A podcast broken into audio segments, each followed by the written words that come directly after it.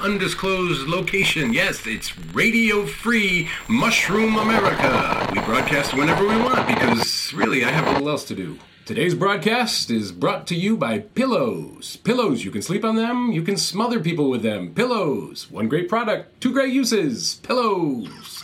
We have music from an unlabeled CD by an unknown, I guess, artist. There are 20 tracks listed. The longest, it's 8 minutes and 35 seconds. The shortest, 20 seconds. Are they songs? Are they noise? Do some of them sound like bad recordings of an old NES game's background music? Maybe it can be all things to all people. Let's listen. So that. I know there's a burning cliffhanger from last time. I'm dying to tell you. You're asking, Phil, What's your favorite color? The answer is mauve. Not really, it's blue. Because I'm boring. They say like half the world's favorite color is blue, which is also weird because blue is one of the last colors to get a name in any language. It goes black, white, red. Those are the first colors to get names in languages. Blue just lags far behind. Yes, I know that's not what you want to hear or know. you want to know about the phone. I'm not there yet. I'm not. We have so much time, all this time, to get to it. It's not. What's it matter? Nope. Nope. Come on, Phil, lighten up. Remember, stay positive. You want to hear about the phone? Call in now. Now. The number is CZ895. Call in. I'll wait. As a reminder, I'm broadcasting on some sort of shortwave radio. Is that right? Again, wasn't mine, it was my cousin's. This is his bunker. But he's just a skeleton, his lungs choked with spores and his flesh sucked dry by small, white, glowing mushrooms. You really don't know what it's like to cradle your loved one and pick mushrooms off her body until you do it. It really just. it changes you. Not into a mushroom creature. I seems only a tiny fraction turn into a mushroom creature, the rest just die. I don't know why. I didn't. I should have. Probably. Definitely, but. I have no idea why I'm still alive, but maybe you do. If so, call in. I have this phone here. It's hard plastic, uh, sort of light brown, like that M&M they used to have. They, they used to have a light brown M&M. Do you remember these? Kids, ask your parents what M&Ms were and how they melted in your mouth, not in your sweaty palms, as you watched the 70-foot tall Portabella rip the roof off the Capitol and slurp up the Senate.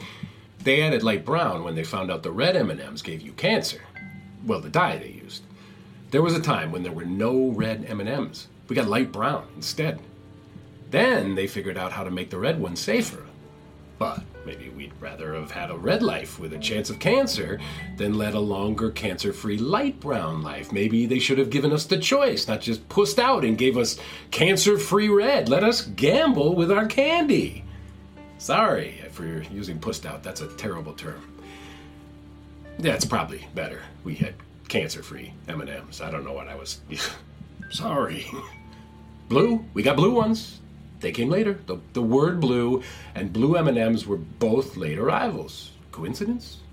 Why is blue candy blue raspberry flavored? Why isn't it blueberry? Is blue raspberry even a thing? So, yeah, the call from the last broadcast. Well, I'm not even sure there was a call. Did it even happen? You can't see the light blinking, can't verify unless you were the one that called. Were you? It said well, it. I heard a voice, but there was a lot of static, and I just kept yelling, "Hello, hello, hello!" The voice just. It kept going. It wasn't like a recording, but it was like the person on the other end was trying to say something, and and whether I was talking or not, I mean, it wasn't a conversation. Still, I. I hope they call back. You call back. Until then, it's just me and this CD demo, this experimental instrumental, whatever it is. Uh, sometimes I think I hear lyrics, sometimes, but never in the same place, like way back in the music. I'll be lying in bed and almost asleep, and I think I hear it. lyrics, talking. I can't go back. I, I, I play the track again. I, I jump out of bed, and it's just music, noise. Whatever this is, there, there's nothing there. I'm afraid I'm going to wear this CD out. Can you do that? You can scratch it. But does like the laser wear out? Can, can you can you warp it? Like, am I hearing things that aren't there because the CD is changing? Could that be? I mean, it all goes away eventually. I mean, we thought MP3s would last forever, but the digital, it's gone. The archaeologists in the future who will sift through our remains, they'll think our society was pretty dumb. We had no books, no music. Well, we did, but it was all in those stupid rectangle things that seemed like odd blocks just strewn about. We stored all of our knowledge in a cloud. That sounds so wonderfully stupid. If, if after all the dust settles, the, the, the mushrooms are defeated, and I had to explain the old world, it would all seem like nonsense, fairy tales. Oh, we had all these stories in a magic cloud. Now it's just rectangles that used to talk to the cloud, and we would talk to each other across the world in a snap. There were candies to crush and really angry birds all in the rectangle. How did it work? I have no idea. Circuits, I guess. Sure, old man, keep on dreaming. The streets were paved with gold, and there were centaurs and unicorns and an electoral college. I mean, what will these future archaeologists even think cell phones are? little plates for tapas, a, a pedestal, a cutting board, just some odd bit of decoration. I remember I saw an exhibit of Aztec artifacts, and there were several objects that were labeled pin or spatula. That was as good as they could do. Sounds like a terrible game show. Welcome back to Pin or Spatula, if something is a pin for decoration or a spatula for spatula related tasks. Are we ready to play? Our first contestant is Pete. Pete, is this a pin or a spatula? See, this is really more a visual joke because you have to see it. It's, it's not a good radio game. Maybe if it's like, if I tap something and you call in and you tell me if the object I'm tapping is a pin or a spatula, but I'll tell you now, it's a trick question because I don't have a pin or a spatula. It's just, my finger. But my finger could be a spatula. Fingers have all sorts of uses. Why don't you call in and tell me your favorite finger uses? Ah, oh, that sounds. Let's keep it PG 13. Though a 13 year old, his favorite use would probably be. Let's just not play that game at all. Let's just say it was a spatula and move on. Jenny would just laugh when I'd get all flustered about it, trying to sort it all. She was more fine arts than history. But she did oversee an exhibit of Russian icons. Some were like 600 or more years old. It's, it's also not clear the line between art and history. A painting or a mosaic can be both. We were in the back room of some museum, I think it was at Smith College, and Ginny held this coin from some empire, and she was like, This coin traveled a thousand years to be here. She showed me the emperor, or the king, or whatever, this guy, when this coin was struck the idea that we won't remember or, or give a shit about this guy was crazy. A thousand years. That coin existed all the years it traveled from then to her hand. All that space in between. The guy who used that coin to buy a beer or a mutton or whatever, he, he was living his whole life. A whole life that we know nothing about. His name, his grave, his wife, his hopes, all the people that touched that coin, it just went back into some drawer in the storeroom of that museum. I think the fact that Ginny was Jewish was important. Hmm. How can I say this? Stupidly, probably, but I converted, not officially, but sort of. Jewish adjacent. Jews were for a long time at the whim of other people's history conquerors, kings, popes. So they sort of take a long view of history. But Ginny's not religious. She's culturally, she was. She was. When we had. No. Not. I took her name. Etrog, which, well, it isn't really her name. It was, yes. The, Etrogs were the Etrogs for a while, but it wasn't always their name. They changed their name when they came here, not at Ellis Island. People always wanted. No, they snuck into America from Mexico via Cuba. Her family came from Eastern Europe, from the country where Jews had a shit time of it. No, not that one. Nope, guess again. Yep, that country. They got passage to Cuba, but when they were in Cuba, the family couldn't make it to America. The paperwork was not paperworking. Some say that the family changed their name while in Cuba because they shot someone who had papers and took his name and dumped the body in Havana Harbor. But only her great uncle would tell that story, and he was a bit of a, a liar, an embellisher. Or maybe it was true, but Etrog isn't really a common name, so I doubt there was a Mr. Etrog who became chum for the sharks in Havana Harbor. In any event, her great great grandfather was able to get the family to Mexico, where he left his kids, including Ginny's eventual great grandmother, in an orphanage in Mexico City, and he and his wife went to New York. The orphanage was run by nuns, and they tried to get her great grandmother, Shandel, to convert. The nun said, Your parents are dead. Jesus is your parents now, or whatever jerk nuns said back then.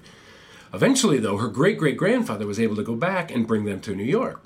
But some of the family stayed in Mexico because there were three brothers. The story gets confusing because it's history, and history is confusing enough, but then personal history is mostly half remembered, and there are no primary sources. Because ordinary immigrants from the old country don't care about primary sources, they only care about not getting hit by Cossacks. No offense to Cossacks, but you know what you did historically. So, her family, they come to America, change their name to Etrog, and eventually Ginny and I meet at a Beckett performance at Drew University in New Jersey, and that's that. That's me, smoothing out so much history. It's a lie we agree on because it makes the truth easier. I have to leave out a bunch, or it's just too much. So many things I won't be able to explain. How do I tell the next civilization that there was this place called the Hard Rock Cafe and they had t shirts that were very popular for some reason? I lived through that and I can't explain it. I don't even know what a Hard Rock is. I mean, why does it need a cafe? It wasn't even a cafe, it was more like a shitty kind of diner, food wise, like cheeseburgers and chicken fingers. I guess when you let Hard Rock design a menu, it sort of picks what a 10 year old would pick. Oh man, I would go for a cheeseburger about now. that would be Anytime can be cheeseburger time. Breakfast, lunch, brunch, doesn't matter. Time is. it was really sort of created by the railroads. There's this whole sun thing with the hours, but it really just sort of arbitrary. In Ethiopia, which I think still exists because last time I saw a news broadcast, the fungus hadn't reached Africa, which, good for them. Nice to imagine a fungus free Africa. Well, at least not the alive kind. Well, all mushrooms are alive, yes, alive, but wanting us dead kind. Well, I guess mushrooms could have been wanting us dead all this time and we just didn't know it or they didn't really. Ethiopia! Ethiopia has their own time. They count the hours starting from sunrise to sundown. Dawn will be one o'clock and then go from there. That, that, that sort of makes sense, right? Start counting from the beginning of the day. It's sort of like how I still feel the year starts in September because of school. Like, that's when the year begin and it ends in June. That's not a full year, but the school year feels more like a year than January to January to me at least. Of course, in Ethiopia, they use regular time zones too because you have to be part of the world, but now they use both and don't get confused. There's all sort of competing times and dates. You have the Jewish calendar and the Chinese one, but there's still the Christian one. They all coexist, even though there are all these different years and months and dates, and we still manage to keep moving forward. Someone just decides how it is. At some point, people just jumped into the Gregorian calendar. They just added some days, and we were like, okay, that's cool. Why not do sundown to sun up? Why midnight? The day switches while we're asleep. It's like a magic trip. When I snap my fingers, you will wake up and it'll be Tuesday. January will mark a new year. Presto, tempo. It's arbitrary. January, well, Janus the God of Doorways, so it sort of makes sense. But really, it's names we put on chaos to make it seem manageable.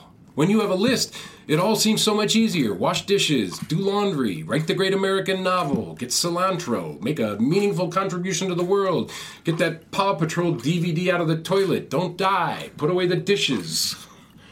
I mean, Ginny was so good at that, taking the mess and stripping it down. That's why she worked at museums. Museums, they take all of this junk and they make it make sense.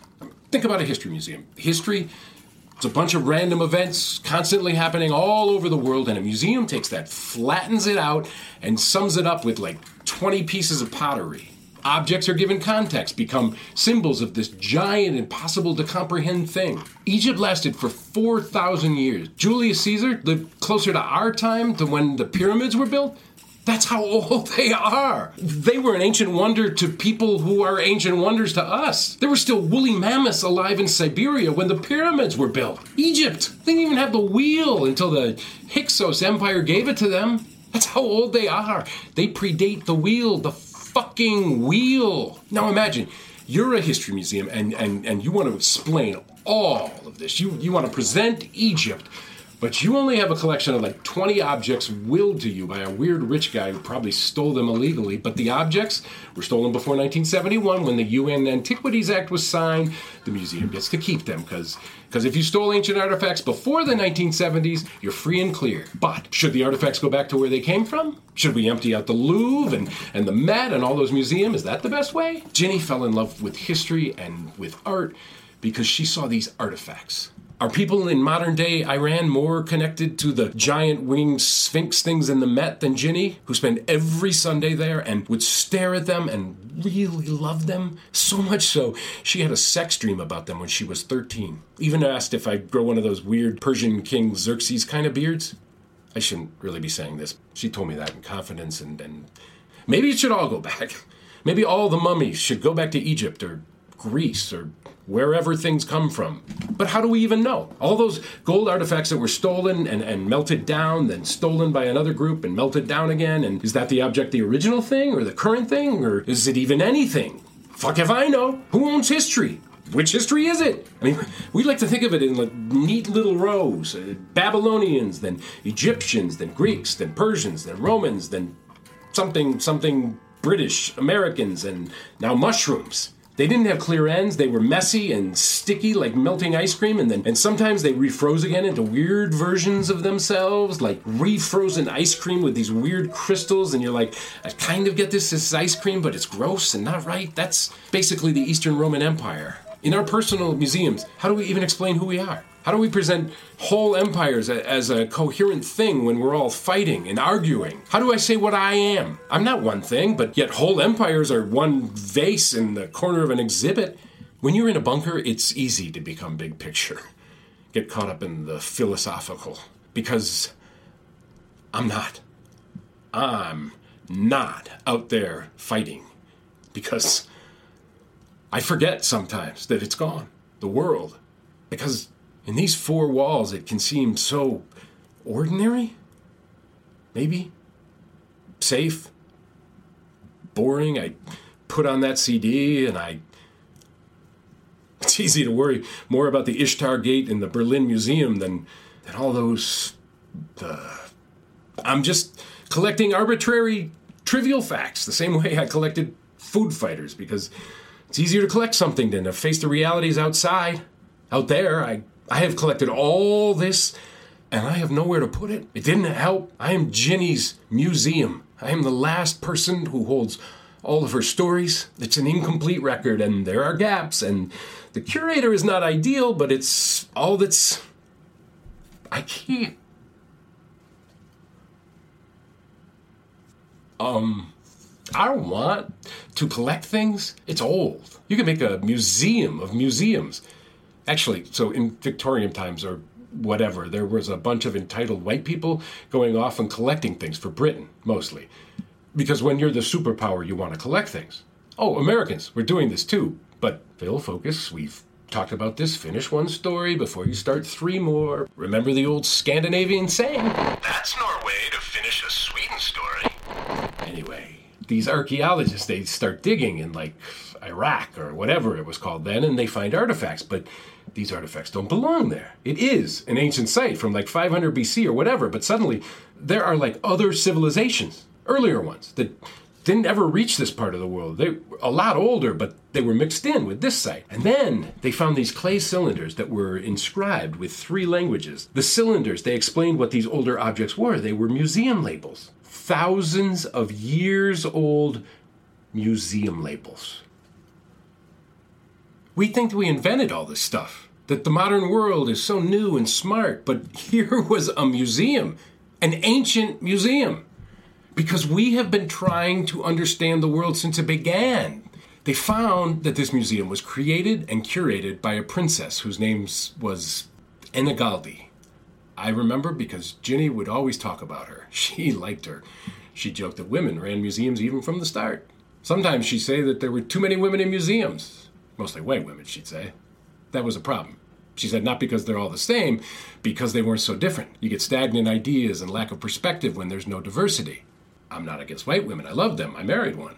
Anyway, I don't know. When I worked at museums, it was mostly in the gift shop or the ticket office, so I didn't really have any opinion except for where to display the mouse pads. Anyway, so now this ancient museum is an archaeological site. A museum is a museum. Some of the ancient labels are on display. I never asked Ginny if they are with the objects they talked about, or is that confusing? You have this Babylonian label, but it's with an object from somewhere else. Do people just look at that object and they're like, oh, that's a Babylonian object? But it's not. It's a museum piece with a label that's, you have to read the label about the label. And suddenly the person is like, no thanks, that's too much. It is kind of meta. I mean, how do you make a museum of a museum and make it make sense?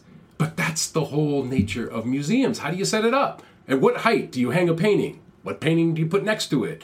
How do you light it? Do you use classic salon style where you like just stick like 40 paintings on the wall or do you just put one piece smack dab center on a wall? What color do you paint the wall? All of it. All of that matters. All of it changes how you see the object. All that bullshit was what Ginny spent so much of her life caring about.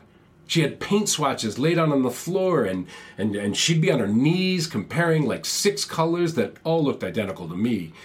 I wish I was a mantis shrimp, she'd say. They can see a billion more colors than we can. I can't even see as many colors as she could. One time we were in this mansion in France and she started to almost cry because of this wallpaper. Me, not so much. Her brother Nebby used to call me a wide, shallow pool, full of information, but only an inch deep. I hated that. He was really.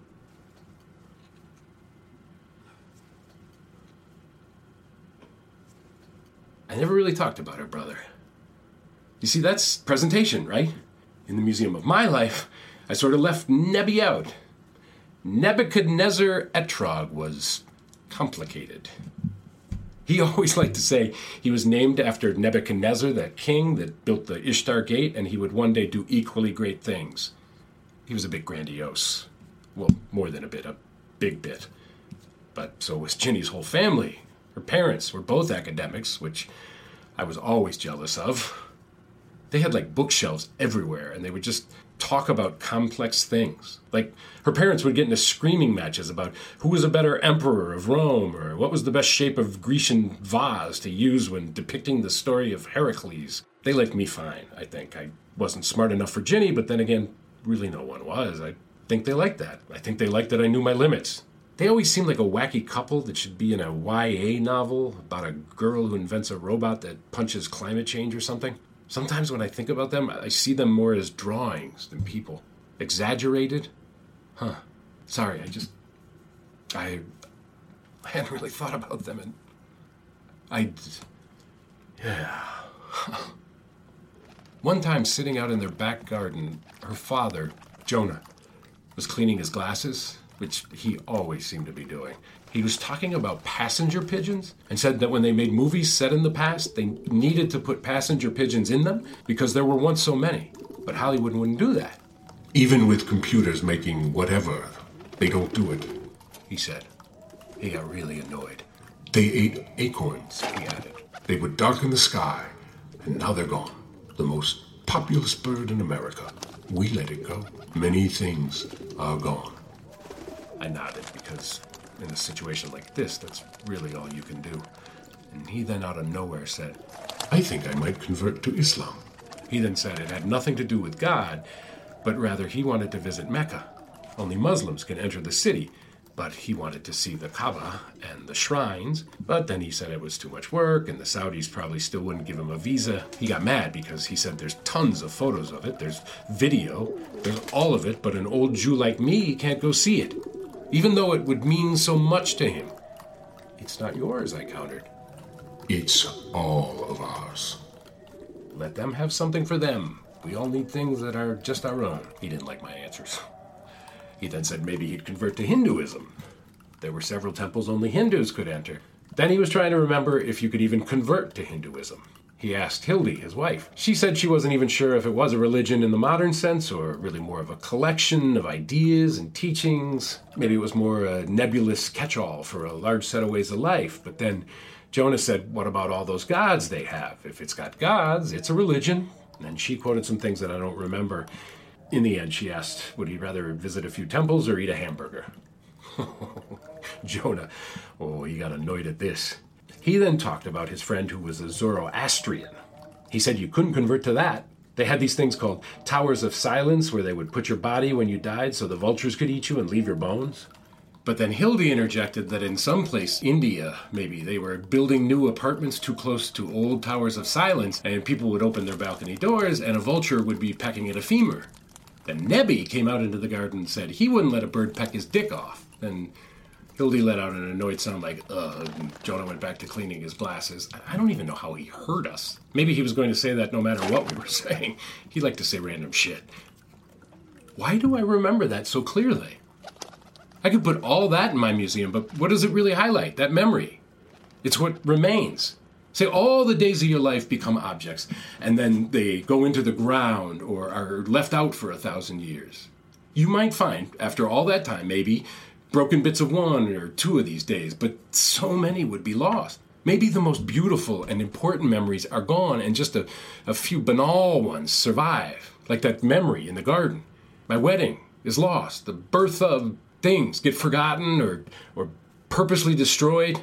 Most of the pottery we have is the generic general use ones because there's just so much of it. Someone's oil lamp, a, a plate, it's like if all the future archaeologists find are just IKEA forks because there are just so many of them out there. They'll put them in a space museum and people will ooh and glorp and think it's amazing that we dumb ancient people even could figure out how to use a fork. That an IKEA fork was the pinnacle of our civilization. Same with books. The popular things survive because there are so many. Bad airport thriller books have the better chance of lasting than probably most Pulitzer winners. The those weird, strange niche books. Good luck, like Ginny's book. It was about stripes, a history of stripes.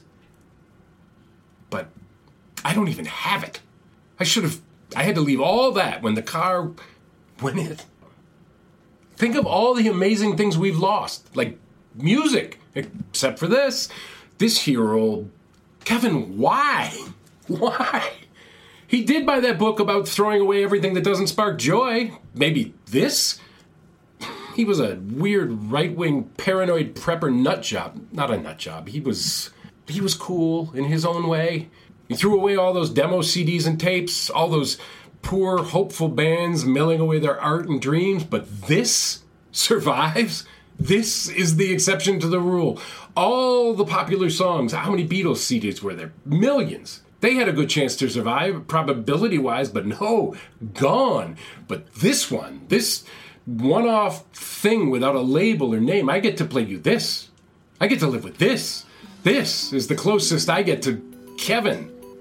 This is Kevin's museum. This music, this here.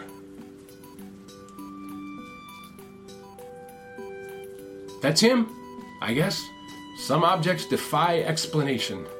There's no bit of text that puts this in context. Some things we don't get. There was this Greek playwright called Menander. He was supposed to be the greatest comedy writer. His plays were all lost. We only knew about it because the Roman writers would be like, Oh man, know who was great? Menander. Hey, I'm good, but I'm no Menander. That guy was amazing. Even St. Paul quotes him in one of his letters to the somebodies or other. Historians thought, oh man, Menander, this guy, he must be the shit. I'm so mad his plays are all lost. That's the real Greek tragedy. So suck on that, Oedipus. Actually, don't. Oedipus, you've been through a lot. Just take a load off. Anyways, one day some researchers were examining these mummies and their stuffing. Because they would stuff mummies sometimes with old paper because, sure, why not? Not what you usually learn about mummies, but history is more complex than we want. They look at this mummy stuffing and they realize it's from a play. Several plays, and they find Menander his plays. Amazing. So they piece it together and they read it, and it's meh. I mean, it's fine. It's it's kind of like a hokey sitcom. Later they find other plays, and Menander is Menander. I mean, he's fine. He's comes back from being lost with a shrug. They don't stage them very much, and you don't read them in school, but there he is. He's back. Hooray! I mean, some ways, he would have been better off staying lost, because what is lost looms large. A legend. The book you'll never write is always better than the one you put down on paper because we are imperfect creatures and we make imperfect things. The hype is always more than we can be. Ginny hated the idea of the great unfinished masterpiece, the lost masterpiece. They made this documentary a while back about this filmmaker, like a real strange guy, and and he was going to make a version of Dune, and it was going to have like Salvador Dali and be brilliant and crazy, and it never got made. But this documentary was like, wouldn't it have been amazing? Ginny was like, fuck that, it would have been awful. It's only amazing because it never got made. She then said, imagine if it was the other way around and they were like, David Lynch was going to make Dune and Sting was going to be in it. Isn't that amazing? People would have been like, oh man, it would have been amazing. But it wasn't. Instead of the infinitely possible, we get the disappointingly real. There it is. But at least he made it. I mean, who wants perfect things, really? It's the flaw that makes things interesting, the, the crack on a vase, the misspelled word. Ginny hated books or movies that were perfectly constructed. Every line made sense, every detail moved the plot, things introduced to chapter 3 paid over in chapter 40.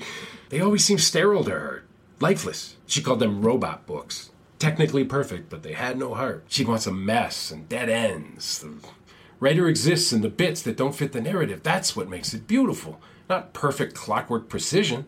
Like, like when they were making Spider Man, Steve Ditko and Stan Lee got in a big fight about who the Green Goblin should be. Spider Man is a superhero who is, I was going to say, has the powers of a spider, but he doesn't really, does he? His webs are mechanical. Has spider sense, but do spiders have spider sense? He sticks to walls, which spiders sort of do, maybe. Really, he's just a superpower guy who was bit by a spider and gained a bunch of random powers he assigned to a spider because that's what bit him. He's really spider in name only man. The Green Goblin was this villain who, let's just say, has the powers of a goblin, a green one. He was tormenting Spiderish Man and being a jerk, but they kept his identity a secret. Stan Lee, the writer, is like, we'll make it his best friend's dad, Norman Osborn, and it'll tie into the pathos and sadness of the story because Norman Osborn is like a sort of father figure to him, and it'll be wonderful and tragic Excelsior. But the artist Steve Ditko said, Let's make it some random guy. Why does everyone have to be someone? Sometimes it's just a random guy. They get into a fight, and then in the big reveal, the Green Goblin was Norman Osborn. Because, of course, it's a comic, and you don't just want a guy to be random. People don't want Green Goblin to just be nobody. In a world of uncertain goblins of many colors, we want Green Goblins to make sense, to give us peace of mind. He's Norman Osborn. He makes narrative sense. Ginny hated that, but she thought Stan Lee was a sellout. I think Ginny's favorite book would be a locked room murder mystery where the killer ended up just being some random guy who was never introduced and did it for no reason relevant to the plot. She'd love that. To me, that sounds terrible, but she understood the importance of story. Museums are built via an agreed upon lie, Ginny would say. A museum promises, I can explain the world to you. When you buy a ticket, you agree to this lie. That's not bad. Lies aren't inherently bad, but sometimes a lie can. Sometimes. Sometimes the best thing in your life is built on a lie. I remember when Ginny talked about moving in together, she asked if I was ready. I said yes. But it was a lie. I wasn't. But I did it. And it was the best lie in the world because if I had said no, we might have not done it. We might have broken up. And how could I have been ready? The truth would have killed us. I hadn't had. I didn't think something like that could work. I had only ever seen, even before my dad left, even before mom. Mom is. Maybe next time we'll get into mom. This one time I was in the hallway of Ginny's childhood home. Jonah was in the doorway. The light from his office cast deep shadows across his face. Only his smudged glasses sparkled in a way that I don't think really happened, but I remember it like they did, so it's what they did. He said, If you hurt her, I'll cut your balls off. I think he smiled, but I think he was serious. He had this ancient Tartar knife he got when he was in Finland, so he knew I didn't have much, much money, much prospects, much, much. But he, I don't know how to explain it. He put a hand on me. Listen, He said, people seem to have purpose, but all of us, we fake it. We say, well, according to history, but history, it isn't even history. It isn't even there. Let me boil down 4,000 years of Jewish teaching and wisdom. Don't be a shit person. The rest is commentary. He finished and turned away. I nodded because in a situation like that, that's really all you can do. Then he said he named his son Nebuchadnezzar because he thought it was funny. It was a joke name he and Hildy thought would be funny. To think, he said, they let people name children. People are idiots. He made me promise not to tell Nebby he was named on a whim for a joke, and he smiled. I knew he approved of me.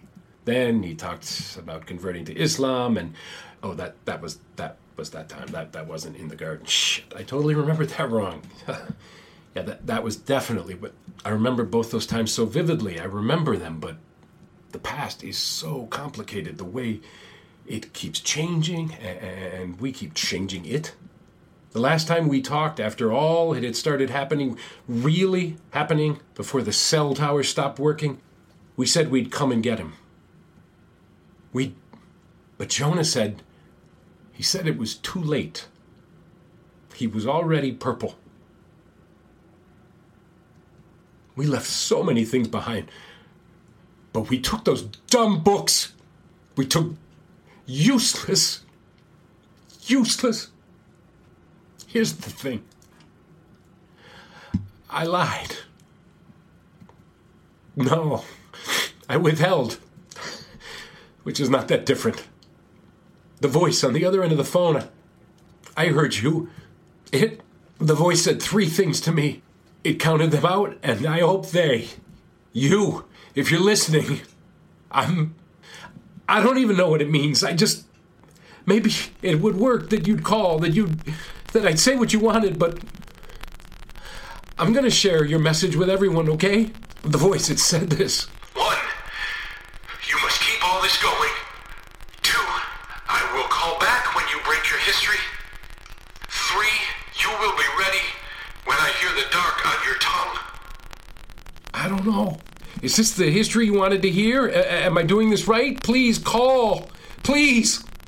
Whatever you need, I'm here. Let's help each other. I guess this isn't what you.